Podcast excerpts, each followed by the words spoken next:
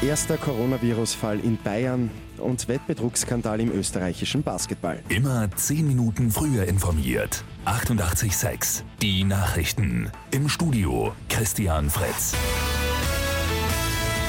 Das gefährliche Coronavirus aus China ist nun endgültig in Europa angekommen. Nach bestätigten Fällen in Frankreich gibt es jetzt auch einen in Bayern. Für Österreich gibt es aber keinen Grund zur Panik, sagt Gesundheitsminister Rudolf Anschober.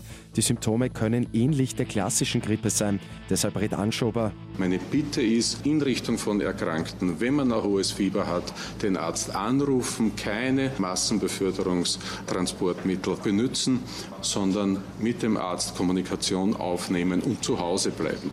Österreich ist für den Fall der Fälle aber laut Anschober gut vorbereitet.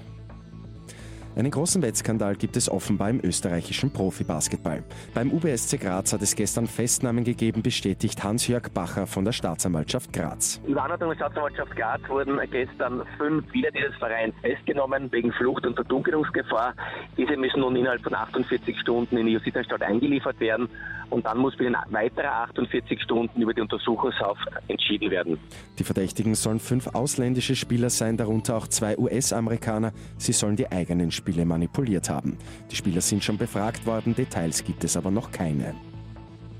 US-Präsident Donald Trump stellt heute seinen Nahostplan vor, gemeinsam mit Israels Regierungschef Benjamin Netanyahu. Trump glaubt, den jahrzehntelangen Konflikt zwischen Israel und den Palästinensern beenden zu können. Laut Palästinenserführung ist das aber kein Plan für Frieden. Er verstößt demnach gegen das geltende Völkerrecht.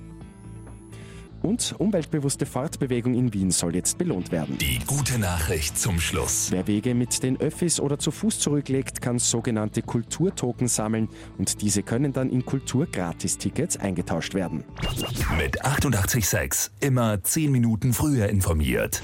Weitere Infos jetzt auf Radio 886 AT.